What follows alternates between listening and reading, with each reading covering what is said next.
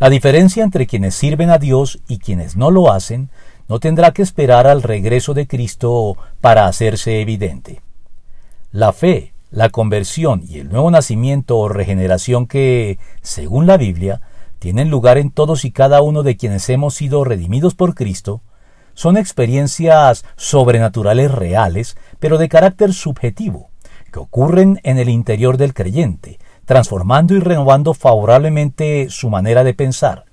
por lo que su evidencia externa más objetiva para todo observador desprevenido y desprejuiciado es, como nos lo informa el Señor, el fruto visible que produce nuestra conducta o forma de actuar.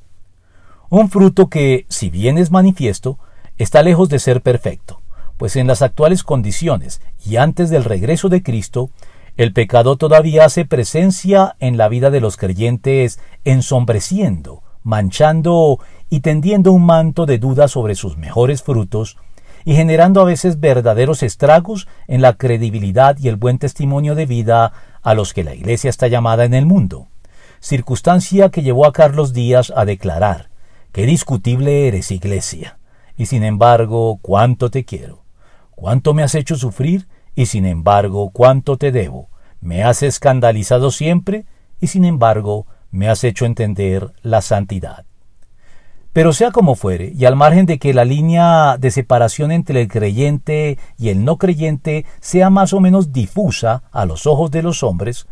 a los ojos de Dios no hay confusión alguna, por lo que más temprano que tarde, como lo afirma el profeta, ustedes volverán a distinguir entre los buenos y los malos, entre los que sirven a Dios y los que no le sirven. Malaquías tres dieciocho.